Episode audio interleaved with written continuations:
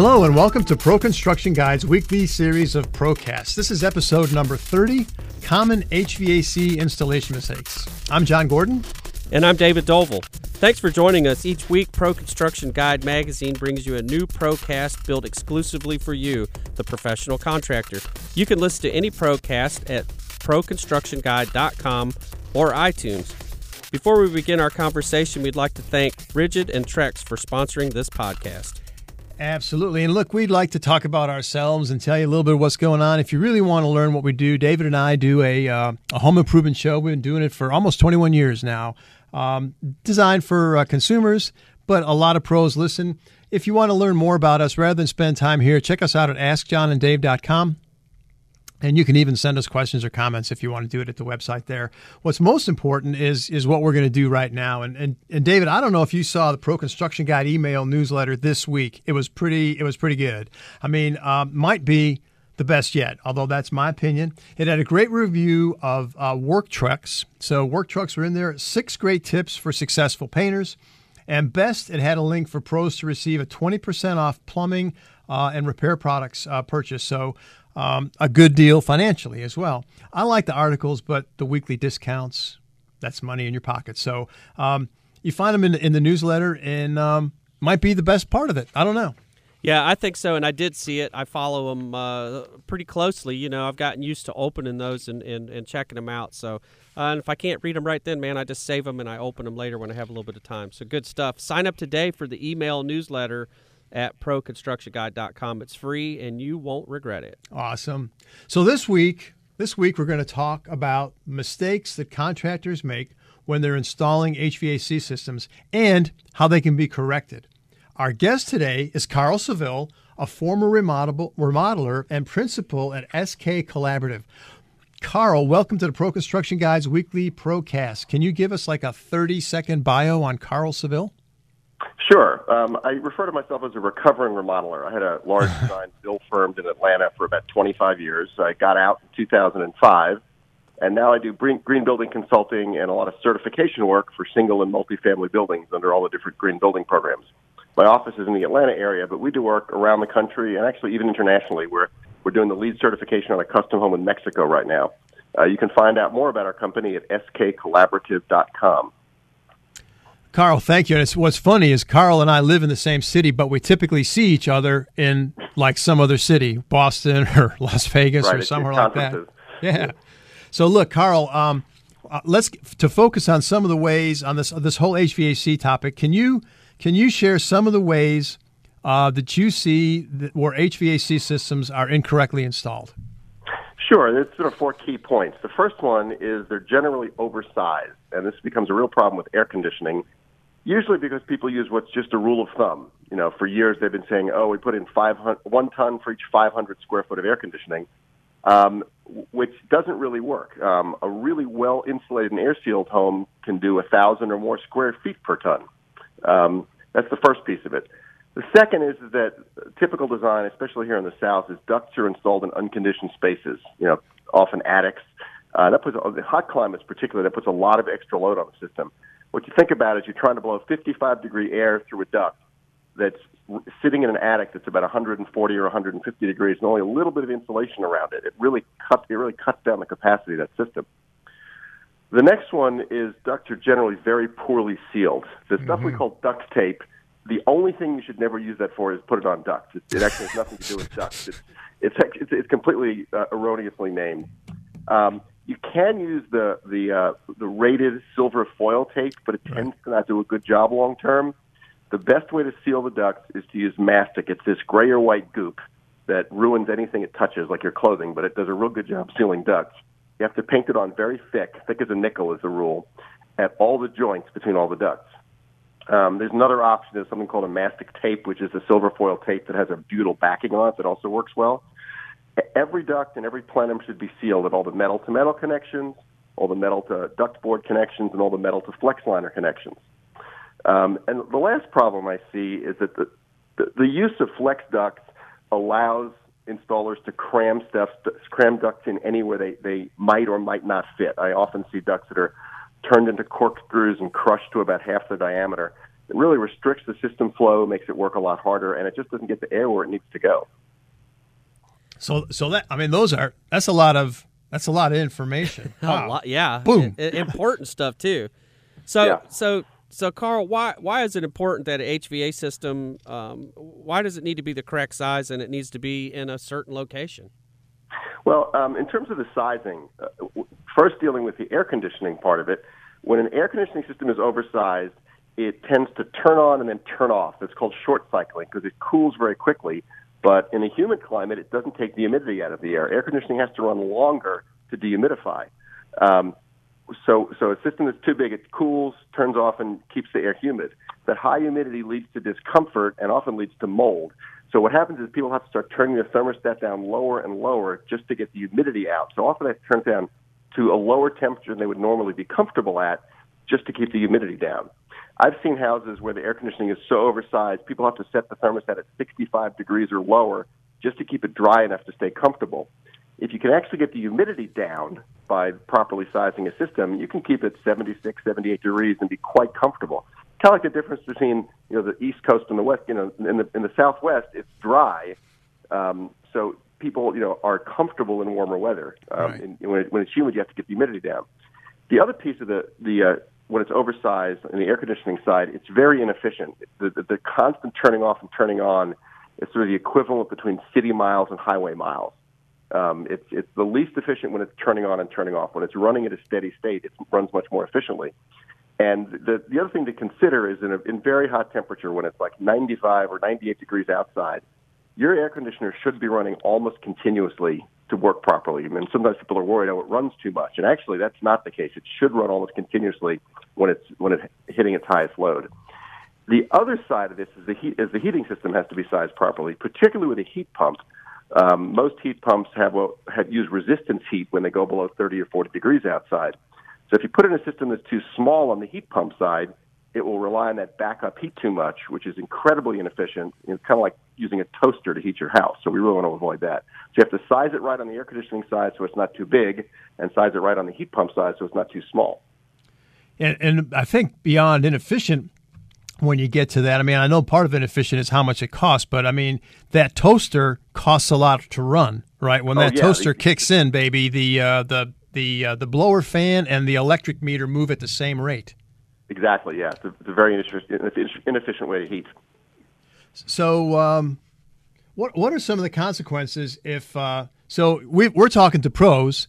The end the end customer is the person that's going to live the the homeowner that's going to live in there. So there's a relation. I mean, what's the impact for the homeowner if the HVAC is bad?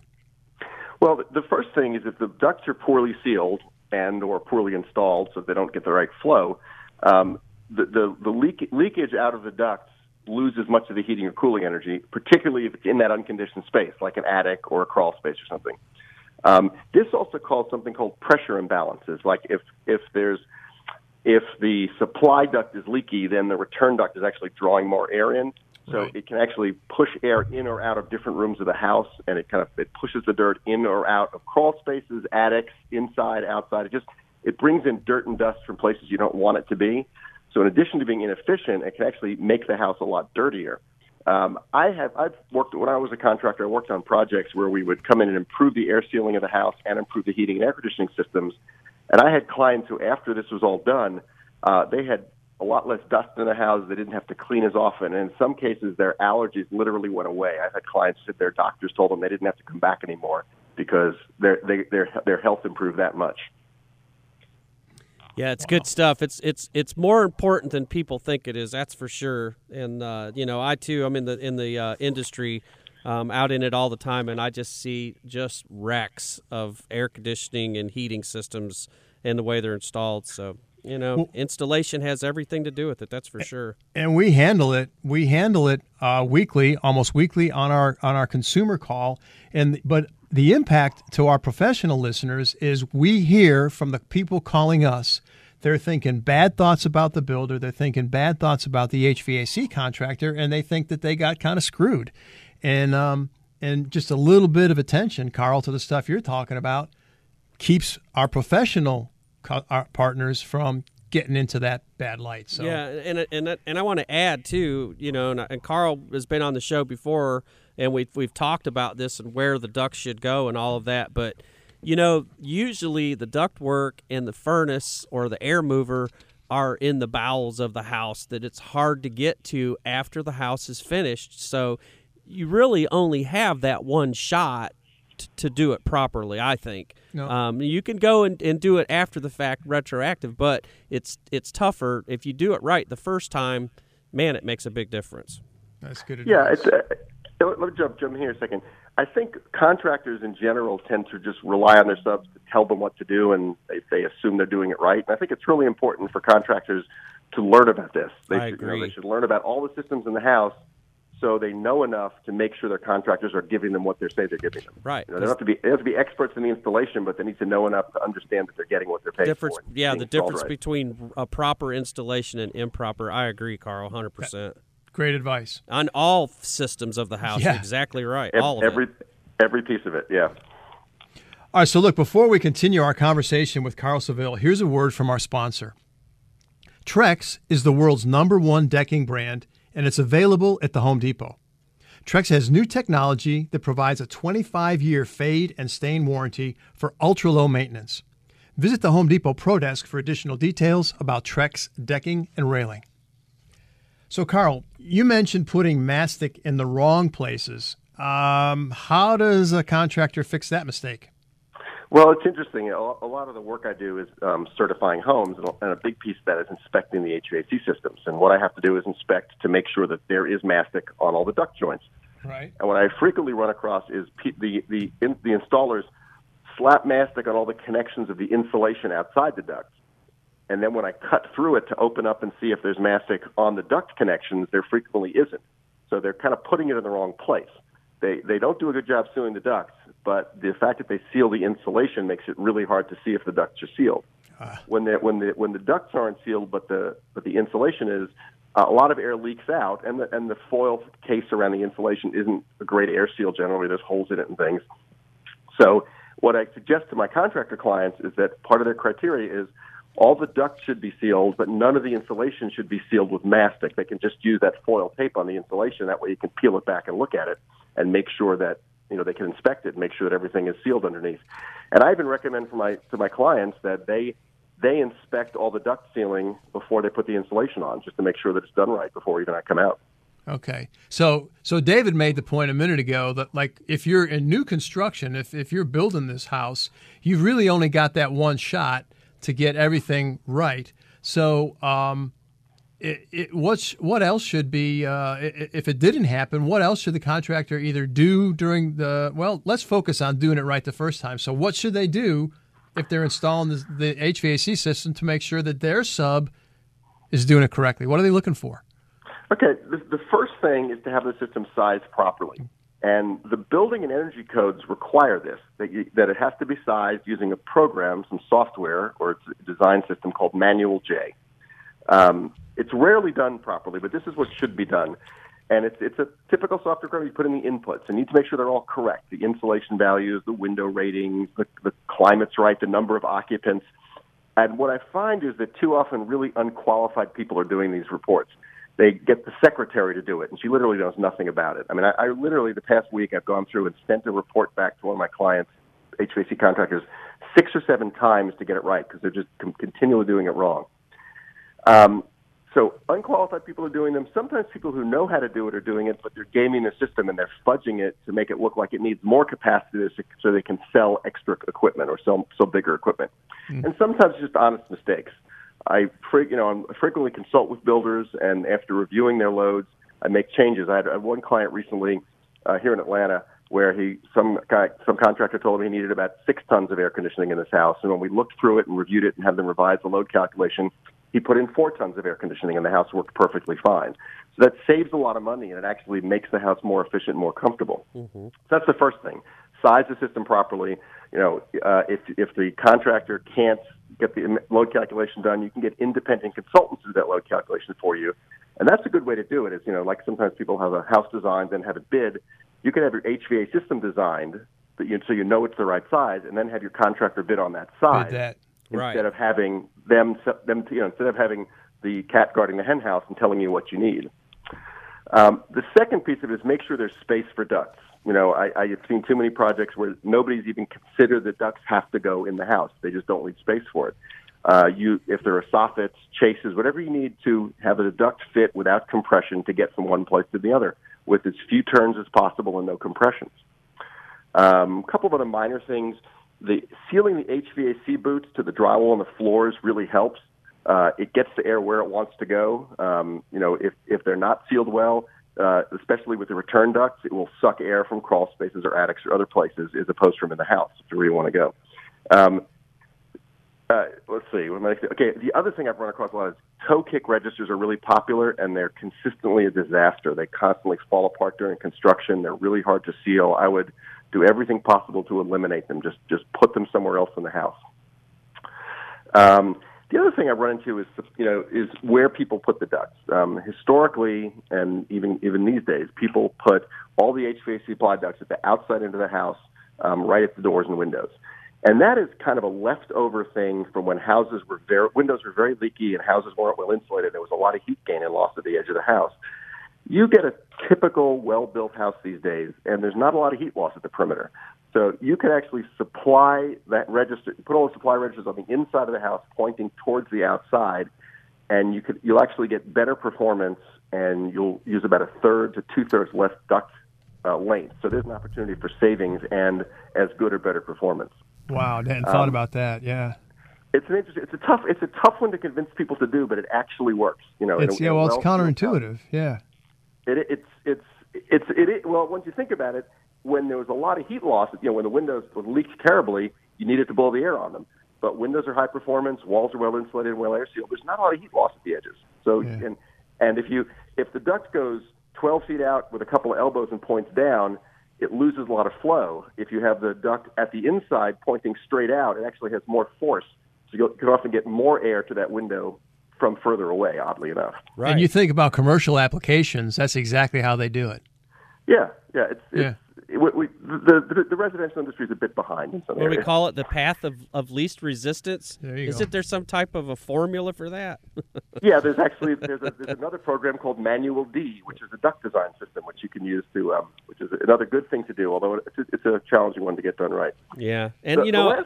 I, I really like the idea of the of the web trusses. Um, I, I think that I think that's how it should be done. When there's two floors, I think that's where uh, I think that's where the ductwork needs to go, no doubt. Oh yeah, absolutely. That's that's my last point. Keep the ducts inside the house. You know, keep them out of unconditioned attics. Uh, either just design it like you just said in web trusses to run it completely inside the building envelope, or if you want to spray foam the roof line, um, anything to keep the ducts out of the attic and unconditioned crawl spaces. It'll allow you to put a smaller system in. It'll work better. You'll have less heat loss with heating and cooling. Good. That's good information. That's great, good information. great information. So before we continue the podcast, here's here's one more word from a, another sponsor of ours. Are you looking for power on the go? The easy to carry RIDGID Pro Pack is a 4.5 gallon wet dry vac designed to deliver powerful suction while achieving the demands of the pro. The Pro Pack's toolbox design provides convenience and mobility to the job site.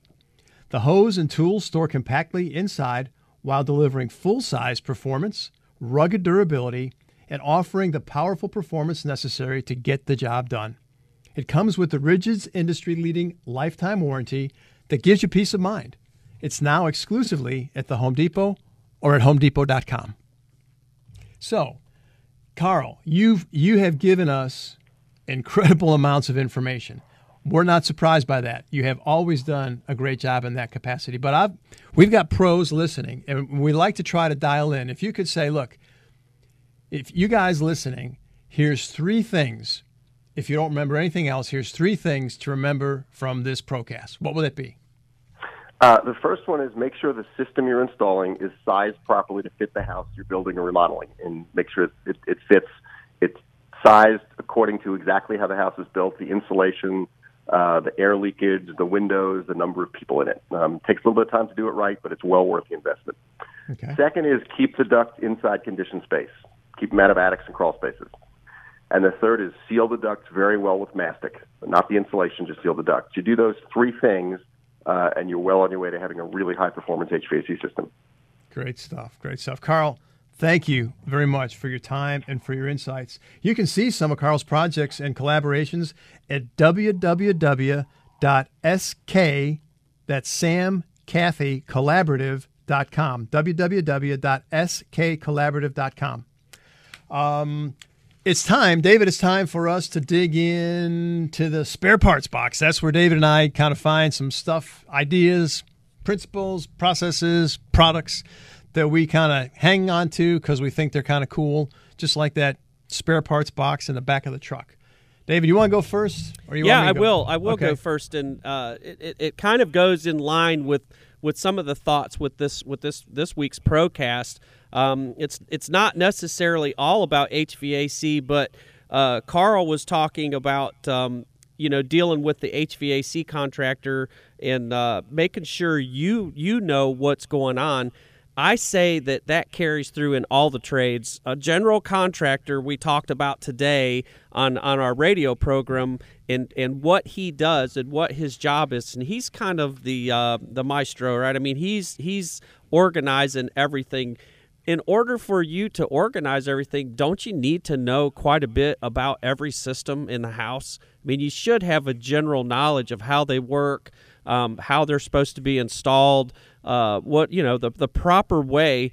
So if you're if you're acting in that capacity as a GC out there wherever you live, you know, make sure you're getting familiar with all of the codes of all of your of all of your trades. So you need to know about the HVAC. You need to know that the design tables and and, and what has to happen there. You need to know uh, uh, that the electrical boxes need to be sealed on the backside. Um, you need to know that. Um, that the uh, uh, nail plates or nail guards need to be installed where there's wire and piping.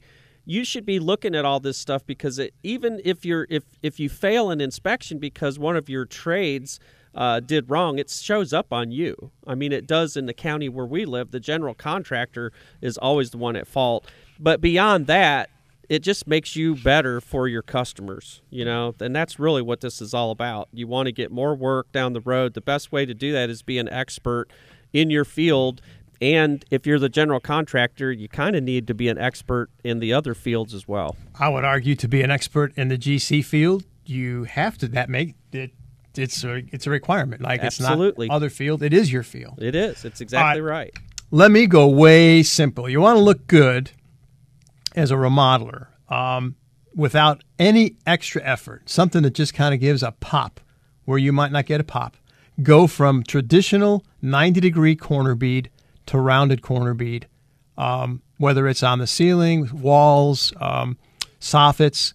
Put a rounded return on that and, and finish it off, and it looks like a million bucks, and it did not cost you one penny more. So, like it. All right.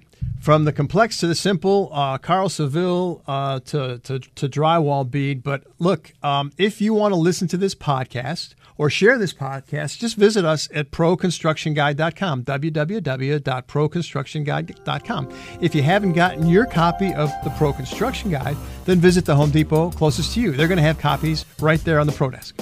Hey, if you have any feedback for us, give us a call at 866 647 2346. Leave a message. We want to hear your thoughts. Hey, we'll see you on our next episode of Pro Construction Guide Magazine's Procast podcast. We hope you'll make us a valuable tool in your toolbox.